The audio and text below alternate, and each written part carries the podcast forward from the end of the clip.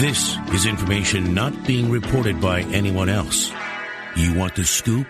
Here it is with Darren Doogie Wolfson. No better time to record a podcast than during a blizzard. It's not like I'm going anywhere anyway. Recording on Monday afternoon, the 22nd of January. Yes, there is a blizzard here in the Twin Cities metropolitan area. So I am stuck in the studio, no reason to hop in the car and possibly get stuck, even with four wheel drive, all wheel drive.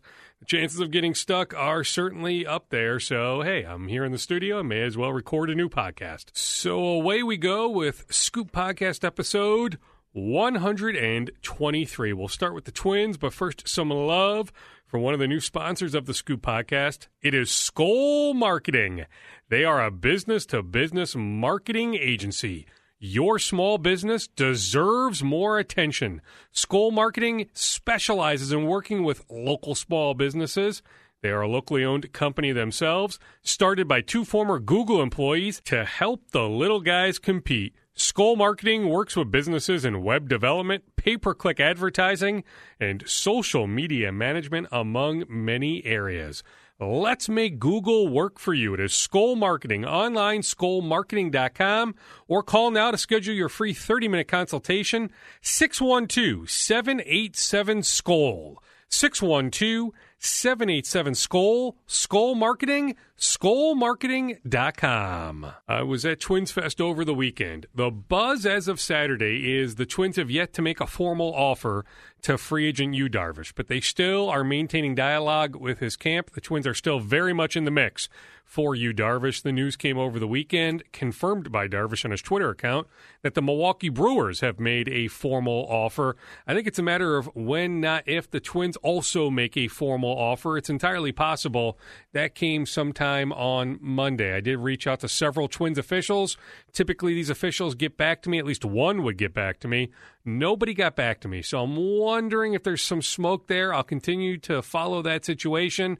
Be sure to check my Twitter account, DWolfson KSTP. But I can tell you, as of Saturday, the Twins had not made Joel Wolfe, Yu Darvish's agent, a formal offer. But I'm telling you, it's a matter of when, not if they do. He remains the Twins' top priority, but they still are maintaining dialogue on free agents like Lance Lynn, Alex Cobb, Jake Arrieta. Arrieta has the same agent as Jeremy Hellickson, so they've also asked about Hellickson. No, I don't see the Twins ending up with Hellickson, but the point is they've inquired Wade Miley, Chris Tillman. These are all pitchers the Twins have had recent conversations about. Also, the Twins are not close to adding any sort of bat. I do think they will add a bat at some point. Heck, they could get Mike Napoli on a minor league deal before spring training. He is one name they are maintaining dialogue with, but they've also had talks on Logan Morrison, Lucas Duda, Todd Frazier, Matt Holliday. No on Jose Bautista. I mean, Jose Bautista owns Target Field, right? You would think maybe the Twins, if you're inquiring about Matt Holliday and Todd Frazier, why wouldn't you inquire about Jose Bautista?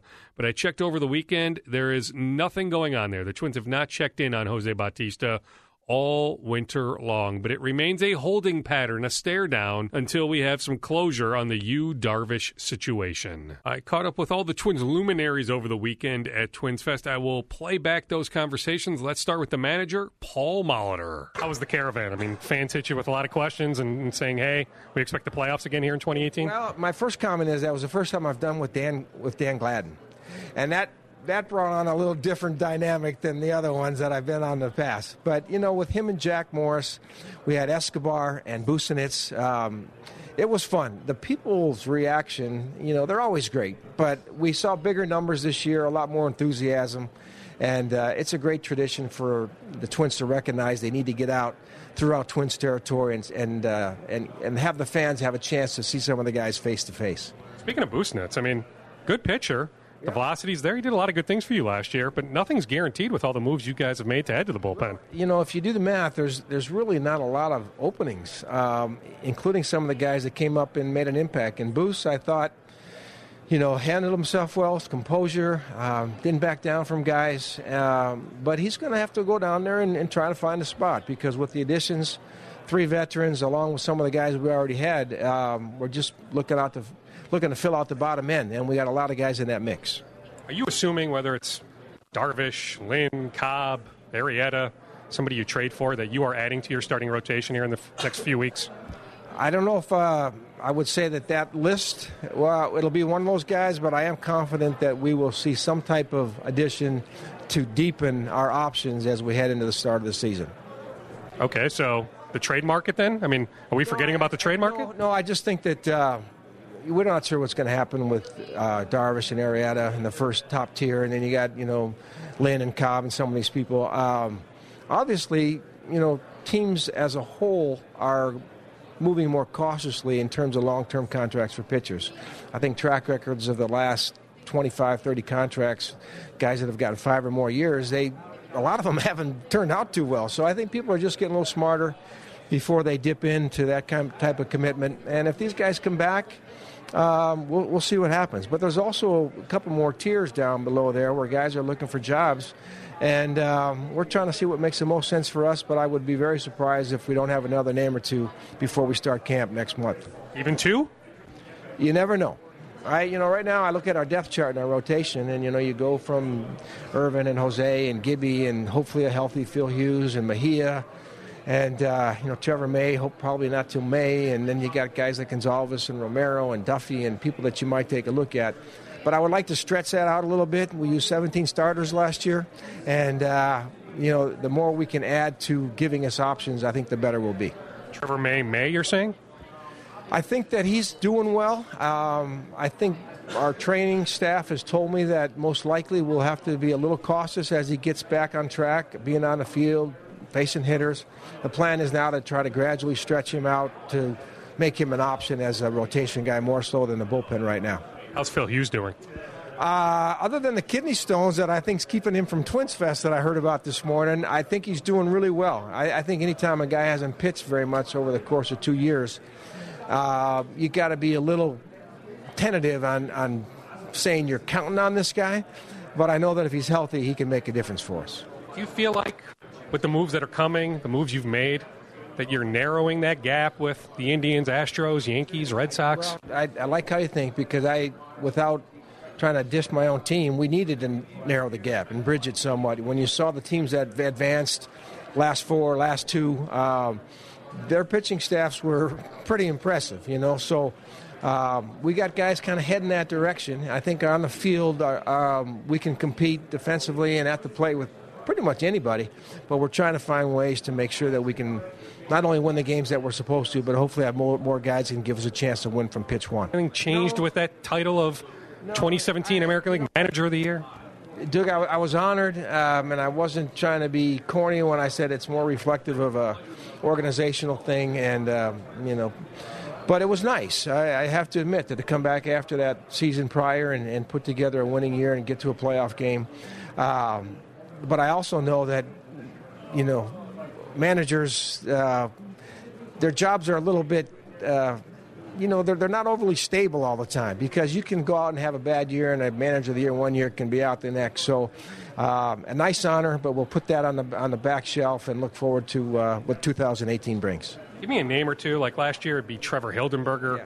or Polanco or Buxton, a guy that's that's ready to make a big leap here in 2018. Well, um, to be honest, positionally, we're, we're uh, our depth isn't great right now as far as guys that are very close. We'll, we'll be interested to see how, you know, a guy like Gordon uh, comes on. I still think his bat's ahead of his defense and trying to find a position. Uh, you know, uh, but most of the guys on the offensive side we've seen to some degree at some point. The pitching, you know, I, I, I think. Um, Gonsalves has a chance to impact our team uh, somewhere along the way in the rotation. A guy like Romero, who has started most of his minor league career, some people think he could be on a fast track to help our bullpen. Um, and you know, and then you got some other guys that have been around down there that have that have had either one issue or another health. Uh, I like Reed a lot. He just hasn't been able to get over the hump. Got hurt last spring training, so we'll see how those guys do this year. Before we get to Chief Baseball Officer Derek Falvey, I can add one note about the starting rotation. The idea in Fort Myers is to stretch out Tyler Duffey so they can have some flexibility. Starter or long reliever, but don't dismiss the idea, the possibility of Duffey going back to being a starter. I do know the plan is to stretch him out come March in Fort Myers. Here is Derek Falvey. Is this weekend in your mind sort of the, the unofficial start of the 2018 season? It feels like it for sure. I, you know, anytime you get all your players together in one place, it feels like you should be playing baseball or doing something baseball related. So uh, we'll have a chance to talk to all of our players and, and really set the stage for some things in spring training. Uh, anytime you get, you know, as I said, you get everyone together, you start thinking about the season. I mean, is this almost like a work weekend too, where you know you'll have play time, but sure. in terms of talking to guys, guys undergoing physicals, there's a lot of work to be done this weekend. Definitely, it works out great. You know, when you have everyone in town, this is certainly a fan event, a fan experience. But when we have a chance to spend some time with each player, talk about their off seasons a little bit more in depth, and we certainly stay in touch throughout the off season. But to see them in person, have those conversations uh, with our leadership group and otherwise, it's great. You'll still tinker the roster, but do you feel like you've made some ground up with? The Indians, the Astros, the Yankees, and the Red Sox with the moves you've already made? We feel like with we went into this offseason hoping to address pitching, you know, generally speaking. Uh, certainly in the rotation and in the bullpen, we've addressed it in the bullpen. You know, adding three guys in Fernando Rodney, Zach Duke, and now ro- most recently Addison Reed. We feel like we've bolstered that group with experience uh, and and guys who are really going to make an impact. We're still in, we're still engaged in the other markets. We, th- we think there's starting markets that uh, still could prevent uh, excuse me present us a- an opportunity to get better. So we'll continue to do that right up, maybe even through spring training. I heard last night at the Diamond Awards, you pretty much said we're not done. Like you're confident you are going to add. Is it safe to say you will add a starter here? You feel very confident about that? I feel confident we're going to stay in that mix. There's a number of guys on the board. I would say I quickly looked at it again this morning. I mean, there's 10 names up there that we think could help us for sure, and uh, we're not sure where that'll take us. But I, I, I feel good about the group we have. But I'm never going to stop finding opportunities to add to it if we can. I mean, is the key patience? I mean, you wait out on Reed you see a guy like McGee get three years, Shaw get three years, some of these other contracts. You wait on Reed, you get a steal of a deal. Is the key patience? I, I think you're exactly right. I, think being patient in these markets is is important because you, you, need to think about all the areas you want to address, and you got to think long term about your team. And uh, when Addison came uh, available to us at a deal we felt was really a good one for us moving forward, uh, we struck, and we'll do the same if uh, we get to that on any other player on the board that it will help us. Are you looking to also add a bat at some point here before uh, spring training? Hey, we'll, we'll never rule anything out. We do feel really good about our position player club. I mean, a lot of guys come back from that team, the vast majority, uh, and taking steps forward, young players, giving them the opportunity to continue to grow and develop. That's important for our long term sustainability. So if the right opportunity presents, we wouldn't rule it out, but I would say I feel really good about our position player club. Is there one or two players you can key on and say, this guy is going to take a big leap here in 2018? Well, it, it, was fun last year to think about the leaps guys could take, and we saw guys like Byron Buxton take that step forward, Eddie Rosario, Jorge Polanco, you know, guys across the board. I, I, think all of these guys have a chance to take another step. I'll, I'll, add Max Kepler to that group as somebody who I think can continue to grow and develop. He's excited about this year, and we'll we'll see it on the pitching side too. It's it's fun. You never know exactly who's going to be this year's Trevor Hildenberger or someone who jumps up for us and is an impact guy down the stretch. So we need to create the conditions so that all players can have that opportunity. Where do things stand with Miguel Sano? Right now, uh, it's kind of twofold in our minds. One is what we can control around rehab process, and he's in Fort Myers. He's working, getting his conditioning up. Feels really good. The leg feels good, so we're excited about where he is from a physical standpoint, uh, and expect him to be good to go here soon. Uh, on the other on the other side of things, with uh, the allegation and the investigation that's going on with Major League Baseball, uh, as we've said before, this is a jointly agreed uh, investigation process between the union and players and Major League Baseball, and they'll notify us when they get to a point where they have some resolution. So until that time, uh, we'll continue to focus on what we can control around his rehab process and aid and assist in any way with Major League Baseball. With this. Is there frustration, though, that there is this black eye, just even with the allegation? I get it. Nothing's been proven. It's an allegation, innocent before before being you know guilty. But but is there a frustration level from from your standpoint that you guys are even in this situation?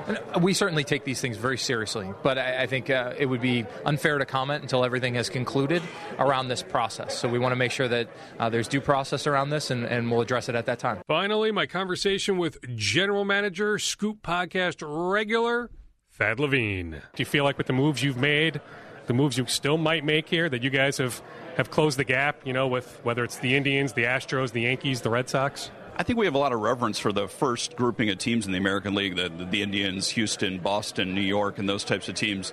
So we're, we're, we're looking at it as how do we get a home playoff series first? That's our, that's our next goal as, as a group of of front office executives right now. It's like, well, how, how can we put that together? And then after we accomplish that, I think then we start attacking how do we get further and deeper into the playoffs. This team is uh, very resilient, and I, I think you can't count them out against anything. As we saw time and time again last year, I think we're building out their resiliency. We've got a great core of talent. Uh, hopefully, we've added some key pieces to the back end of the bullpen. Michael Pineda, an interesting guy who could help us at the end of the season, certainly going into 2019, and I'd like to think we're not done yet. On Pineda, I mean, September, is it realistic that he could help you guys in September? I, th- I think that's the earliest we, you'd look at it. And so, like, we're investing in him for 2019 and potentially beyond.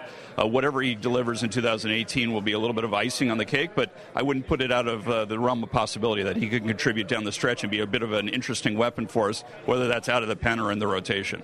Is it a good bet, a safe bet that you guys are not done, that you're adding some starter here before you guys get down to Fort Myers? It certainly won't be from a lack of effort. I mean, we are combing the market as it, as it stands right now. There's still 90 plus free agents out there. Starters are bound. Uh, there's a ton of position players, and then the trade market really hasn't even really opened up too much. Uh, by and large, all the trades have been financially motivated. You could even argue the Gerrit Cole ones, although that was a, a very good baseball trade, but it's probably motivated at the outset by a financial decision. So there, there's a lot of markets yet to explore. We're going to continue to stay very active in those markets. Are you still exploring though the trade market? Like a lot of us are looking at all these free agents available. You're right, 90 plus free agents, all these starters. Just thinking, oh, they'll sign one of these free agents, but is it possible you actually make a trade and, and don't sign a free agent? We're looking at the, all 360 degrees of means of helping this team win. So whether that's a waiver claim, whether that's a trade, or whether that's free agency, Derek, myself, Rob Antony, we're on the phone daily with agents and clubs to try to evaluate the marketplace, and it's a constantly evolving uh, a- application for us, but it's something that we're very engaged in right now. You've been very open in the past, you know, handful of weeks about your love for Yu Darvish. I mean, he's still sitting out there. I mean, does it make some sense just to extend him a nice offer and just get this thing done here like this weekend? You know, the, t- the top end of the starting pitching market is out there almost entirely. The, the, the, top four guys who started at the top at the beginning of this offseason are still sitting out there. So, so too are a lot of the position players. Or a lot of the heads of the position player classes are still intact. So I, it's hard to really prognosticate why that is the case. But the top end of a lot of these markets are still still out there and floating around. We'll see how it fleshes out over the next couple of weeks. Did you have a chance to catch up with Miguel Sano in Fort Myers last week? We did. We did. It was a great opportunity to get a chance to visit with him, uh, kind of test how he was doing in his rehab process. Sat down with Tony Leo and, and Miguel and Paul Molitor and Derek and myself, and it was a very good conversation. Even bring up the allegations at all? You know that was part of the conversation, but you know that that's in Major League Baseball's hands, and I think we're going to just let that part of it be resolved. Our attention and focus right now, as is Miguel's, is getting ready for the Major League season so that he can be as close to 100% come opening day. I also had a chance to catch up with Brian Dozier. No extension talks yet. Brian Dozier entering his contract year. Same goes for Joe Mauer. Joe Mauer entering his contract year. No extension talks with Mauer's agent. No extension talks yet with Dozier's agent. Presumably, those talks will take place during spring training. But as of now, no talks on either front. Also, had a chance to meet Royce Lewis. I can actually play back that conversation maybe on a future Scoop podcast. Anyway, the young man is very, very impressive. We know what his skill set is. Baseball America has him as the 24th ranked prospect in all of baseball. He's on a track, not necessarily a fast track, but a track to the majors, maybe by, who knows, late 2019 or 2020. He is the number one ranked prospect in the Twins system. There's a reason why they took him number one overall last June, but just that was my first chance to meet him. So interacting with him, I can see why the Twins were so blown away by his maturity. Very impressive young man. Moving on to the Vikings, we'll get to all sorts of notes, but let me start with my conversation from Sunday night in our studio with Vikings legend Chuck Foreman. He was in studio. He watched the Vikings Eagles game in our office. He did some analysis with me on Channel 5 on Sunday night, also Channel 45, but I did an extended chat with him for our website, kstp.com. But I will also play the conversation here. Here's what you may have missed on a recent Purple podcast. When you end a game like that, when, when you go up a 17 zip at halftime, and, and, dominate as much as the Vikings did. And then it's slowly but surely the league gets smaller and smaller. And you say, okay, this is Drew Brees, and Drew Brees is coming back. And then the Saints do just enough things to, to leave the window of opportunity open for Keenum and the Vikings offense. And they come back and win like that. You finally start to your, start to say to yourself, there's something there's something to be capitalized on here that goes beyond the norm. I mean, the ending of that game, as you described, what the safety was thinking, I don't know. But it all sort of fits together with what the season has been about, and that is a really good defense and a good football team that's opportunistic and somehow there's like magic dust or something. Like it, it go it goes beyond the explanation of oh yeah, that's just the Vikings. You can find the Purple Podcast on iTunes, Podcast One, or 1500ESPN.com's podcast page. Chuck, always appreciate your time. It is now six consecutive conference championship game losses. Right. You know, you think about it, you were a part of one of those. I was part of one of You were part of that first one. Right. It's now five after your playing Five- career. five after that. You were a part of three of the four Super Bowl losses. So Right. 0 and 4 in the Super Bowl, 0 and 6 in conference championships. Is this franchise cursed? No, it's not cursed. It's just a matter of coming to play.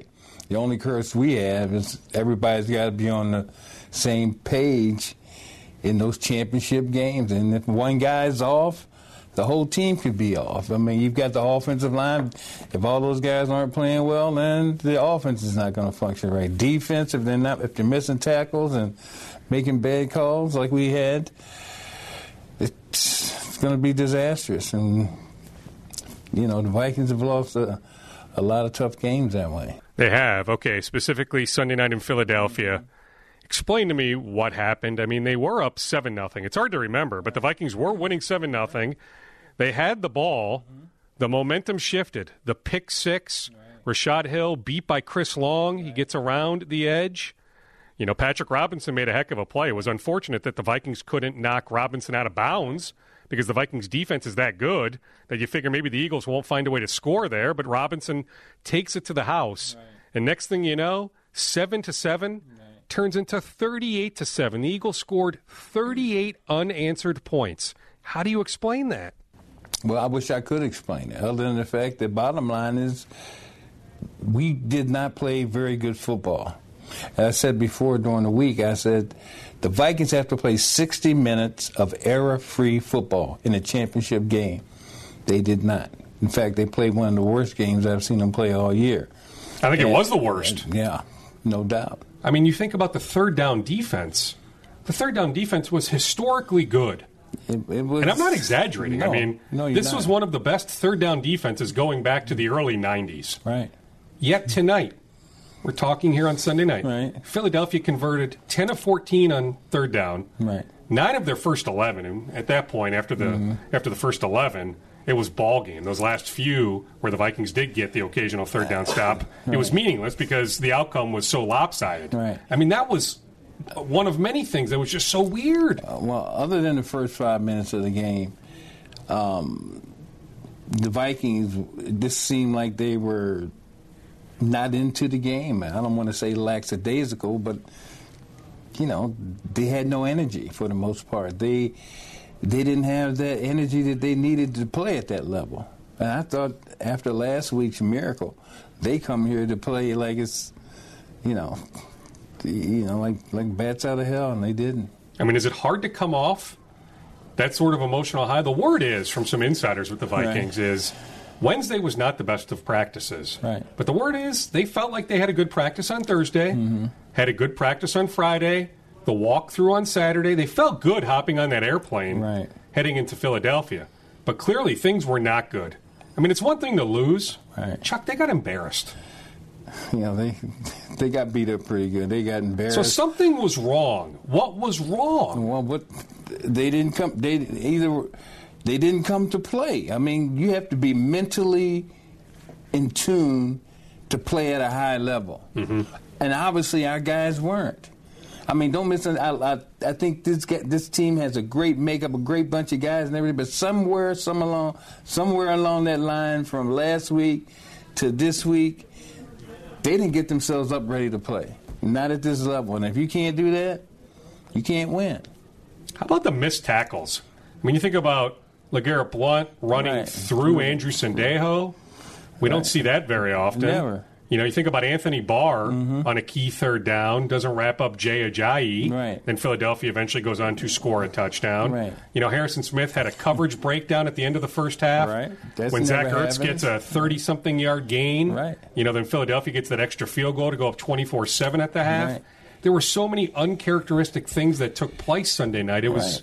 They were not That's not. what's the head scratcher to me. They were not mentally ready to play this game.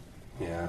And if you're not mentally ready, you can't get your physical self ready. So that's just the bottom line.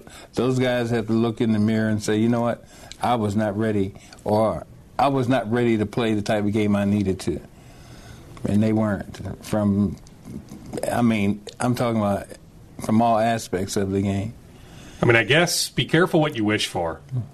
Guilty. I thought going to Philadelphia, I mean, there was a reason why the Vikings were favored. Right. I thought, you know what? All the Vikings have to do is go through the Carson Wentz-less Eagles. That's what we all thought.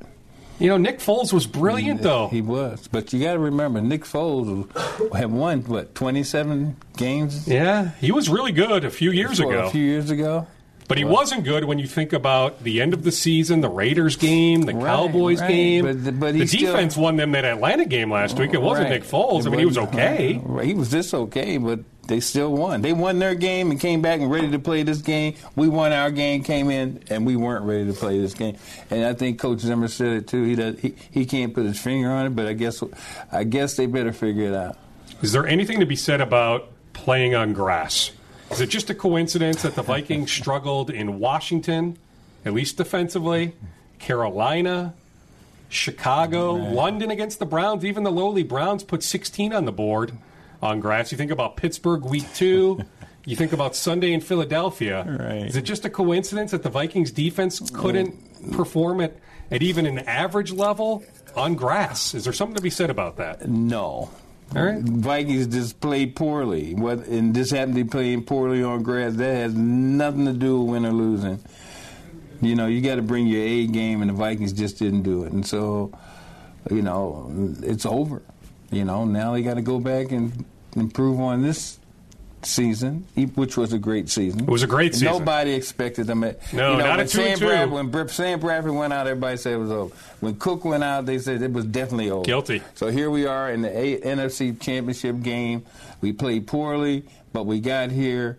And um, there's a lot of good things that can. We found a really good quarterback this year, even though he he's he's you know, people didn't think he was going to be the quarterback he was. He turned around, turned out to be a pretty good quarterback for us. So they've got a lot of work to do, but I, I'm confident they'll come back and and do some good things. How about the Eagles taking advantage of of some mismatches? You know, Xavier Rhodes is on the sideline. Right. You know, what do they do? They go at Terrence Newman, yep. who was one on one with right. Alshon Jeffery. Jeffery beats him for a long touchdown. I mean, that's what you do, right? I mean, isn't that what the game of football is all about? Exploiting matchups? Yeah. I thought Philadelphia was brilliant right. at exploiting a lot of matchups. They did, and usually Newman is pretty good at it, but you know, the Philadelphia just was hitting on all cylinders tonight. They couldn't do anything wrong. Let's face it, and well, everything we did was wrong. So that's just the makeup of this game, and it's over and done with. And now the Vikings have no choice but to go to the drawing board and see what they can do for the next season. It's hard, though. I mean, I think they have a window that's still open. There's no question. But there's so that. much turnover mm-hmm. year after year, especially in the NFC. Right. But even in the AFC, but but specifically the NFC, there's so much turnover. So even though I feel like they have a lot of good players coming back mm-hmm. next year, you're not guaranteed durability. No. You know, heck, look at the schedule next year. Right. That is a loaded schedule. That is a first place schedule. Heck, you have to go to Philadelphia next year. Well, then certainly they'll so, come to there's play. nothing so. guaranteed. You know, so that's where maybe it's as unfortunate as anything else. Right. That these opportunities don't come along very often. it came along. Except it's one thing if they lost a right. close game, they were competitive. Mm-hmm. It might be easier to accept. They didn't show up. Well, uh, no, they didn't, and and, and uh, it's hard to understand why you couldn't be ready to play in a game like this. But what do you say? You look at it, you watch TV. It's not rocket science. They got beat up pretty good on offense and on defense. So what you see is what you got. How much will they miss Pat Shurmur? He will be announced here in the coming days as as the new Giants coach. The Vikings now have to find a new offensive coordinator. Well, I think they'll meet, uh, miss Pat Shurmur a lot. I think he's one of the main reasons why that offense was much better this year because of his ability to put players uh, in in a position to be successful. He utilized their abilities and things like that. I think he's going to be a great head coach. We're going to miss him here. Um, for sure. And uh, hopefully, whoever he had as his assistant, because he might take somebody with him. You never know. Correct. That uh, is uh, used to running his style of uh, of offense. We can have that and maintain. I'm sure we'll be okay. All right. Now I'll leave you after this. The elephant in the room is who will be the quarterback next year. that is now a hot talker. It's been a talker for a while, but now that the season is over, there's finality. Case you know, will it be Case be- Keenum? Is it Teddy Bridgewater? Is it Sam Bradford? All three are unrestricted free agents. If you were running the Vikings, if you had to, would you put the franchise tag on Case Keenum? That means you're paying him 22, 23, 24 million dollars a year. Are you willing to pay Case Keenum that much money? I, I think I'd give him that that franchise tag for one year to see if it's uh, something that's Yeah. If he's going to improve and be a better quarterback, I think I'd do that for him. I, right. I think he's earned that. But as far I as a, he has too, by the long term deal, no. Yeah. Because we got Teddy Bridgewater there, and Well, you gotta resign him. You got to resign him. Does but- he want to come back? Well, If he's not guaranteed to be the starter, well, then how can he be guaranteed to be the Well, starter? You know, he hadn't done anything to prove right. to be the starter in the first place. You know, I mean, he's a, you know he's got a lot of ability, but he certainly hasn't done anything on the football field to say, okay, um, he's my guy. You know, he's done some good things, no question. He's got some talent, but he's not developed, and so you know the jury's still out on Teddy. Even though I like him as a quarterback, but I'm talking about the guy that can get it done. In case Keenum showed that. Now, Sam Bradford, we know what he can do when he's healthy, but you can't give a guy that twenty some twenty some million dollars when he's only going to give you two or three games a year. So that's how I'm looking at it. Case is my guy, and hopefully he can sign Teddy if he can you know, you just have to go get somebody else to back him up. Chuck, thank you so much for being here. People can Google your name. Right. You have a website. Right. You know, if they want to track down some Chuck Foreman memorabilia, right. they want you for some sort of speaking engagement, right. maybe an autograph show, you're certainly available. Yeah, chuckforeman44.com. Chuckforeman44.com. You also have a Twitter oh, Chuck account. Chuck Foreman HOF. Chuckforeman44hof.com. If people Google your name, yeah, they'll find it. It'll come up. Right. Also, you are on Twitter, even though you don't really know yeah, that you're on yeah, Twitter. Right. Is that yeah. your son Jay running that Twitter I, account? My son Anthony. Okay. And so I, I'm not. I've never been on Twitter. I don't know how to tweet. That's fantastic. I haven't tried to tweet, but you know maybe I should start that. Chuck, thank you so much. Mm-hmm. We appreciate your contributions to KSTP.com you. and also on Channel 45 and Channel 5. I thank you so much, it. sir. Thank you very much. It's unfortunate that we couldn't be talking about the Vikings yeah, going to the Super Bowl. You know. purple, and I thought Yeah, everything we had was all these grandiose great, plans. We had all these plans. Yeah, I mean, now- from our standpoint, we had to plan as if the Vikings were going Right. to win. right. And that's why it's the ultimate So kick in the groin, just because It certainly is. The it was just we lost. hard to see them losing that definitively. right, man. I understood there was a chance they would lose. Don't Yeah, get me wrong, even though I picked them to win. So don't listen to my well, I did too, prognostication. but I'm just saying this is the way we lost. It's just like we weren't even there. It was. It was. Yeah, it was. a bad game. yeah, I know. I hey, I'll say it. It was embarrassing. Embarrassing, Great yeah, season. right, when you win right. 14 games, Right. When you're two and two to get to 14 wins, Right. Let's not forget that this was a successful year for the Vikings. Very successful. But when talking about this one game, Right. You know, being on the doorstep of being in the Super Bowl in your home stadium, Right. they laid an egg. It was embarrassing. They certainly did. So, well, it's uh, it is what it is, and um, now they just got to get ready for the next year. And of course, the Super Bowl's here. We'll be busy doing things there. Piggybacking on a couple things brought up in the Chuck Foreman conversation, Pat Shurmur to the Giants is now official. He'll sign a five year deal. Look for a news conference later this week as they will introduce him in the New York, New Jersey metropolitan area. Also, it was Corey Clement, not Jay Ajayi, that Anthony Barr missed the tackle on. Anthony Barr, by the way, suffering a hamstring injury, I'm told, in that game. So he bailed from the Pro Bowl. They said it was an injury designation. They did not say what the injury is. I can tell you here on the Scoop podcast, the injury is a hamstring injury. Also on the Vikings injury front, the Vikings are still evaluating center Pat Elflein. He was on crutches. I know he was on crutches on Monday. They hope to know more on Tuesday the severity of his foot injury. Also on the Pro Bowl front, Harrison Smith, as I tweeted on Monday morning, he is going to the Pro Bowl. So is Linval Joseph and Kyle Rudolph. A few notes from the Vikings locker room on Monday.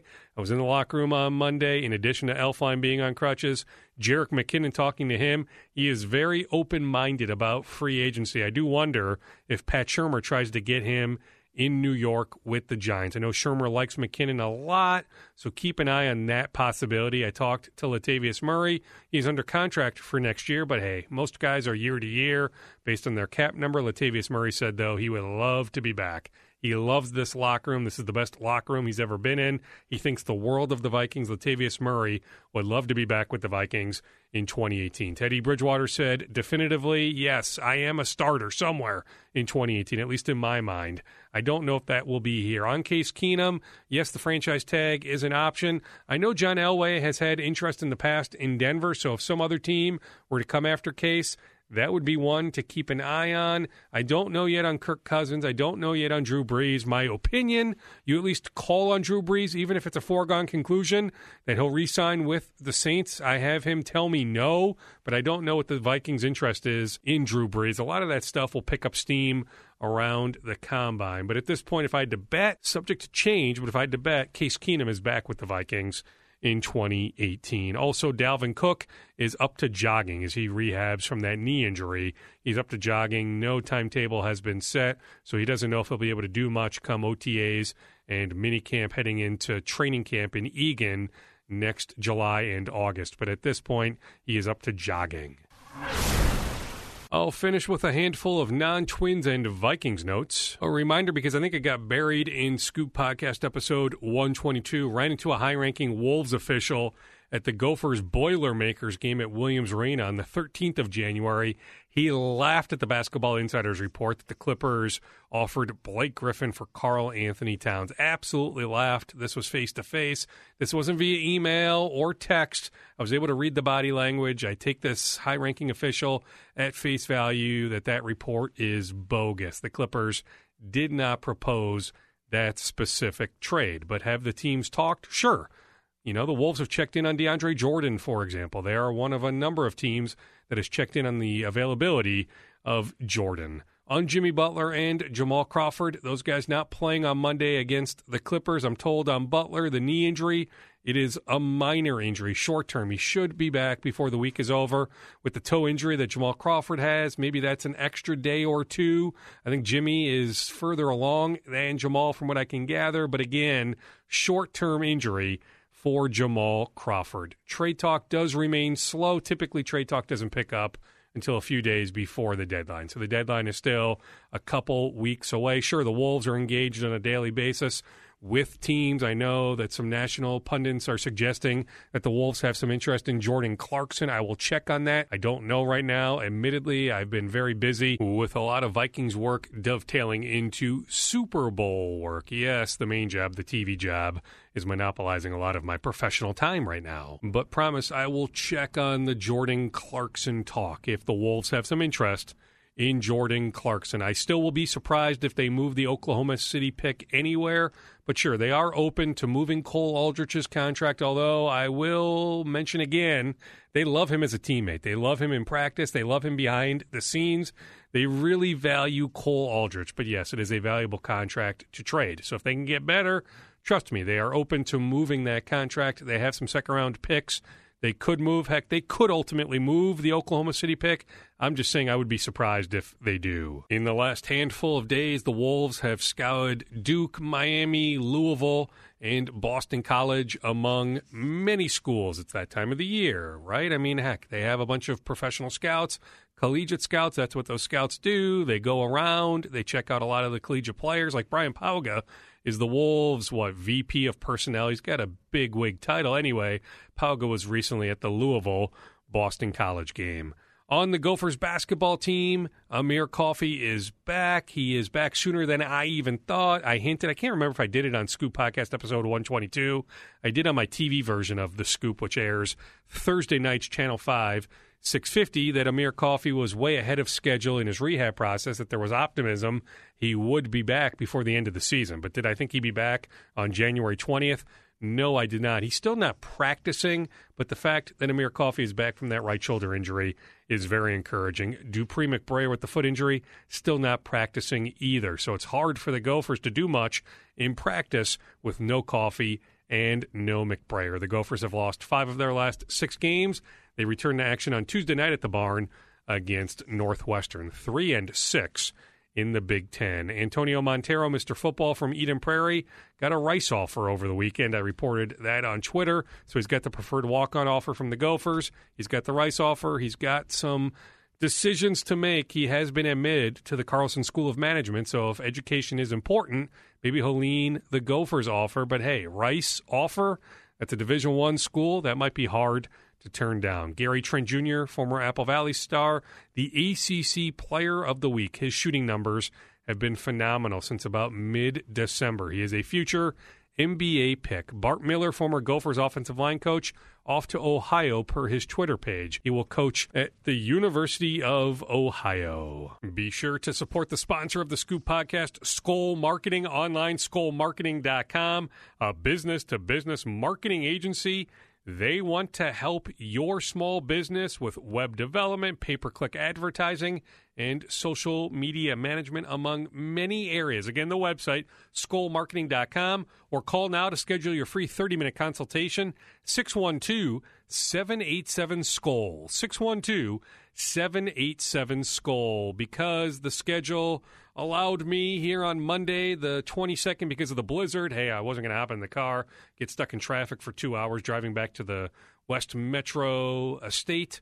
I said, hey, I'll do a podcast. So if the schedule allows, I'd actually like to do another podcast mid to later in the week. I can dig more on the Twins and their pursuit of Yu Darvish and a bit more on the Wolves before things get hectic again over the weekend with all sorts of Super Bowl coverage on Channel 5 and Channel 45. Always appreciate you checking out this podcast when you have so many options. It means a lot to me. Thank you so much. That does it for Scoop Podcast episode 123.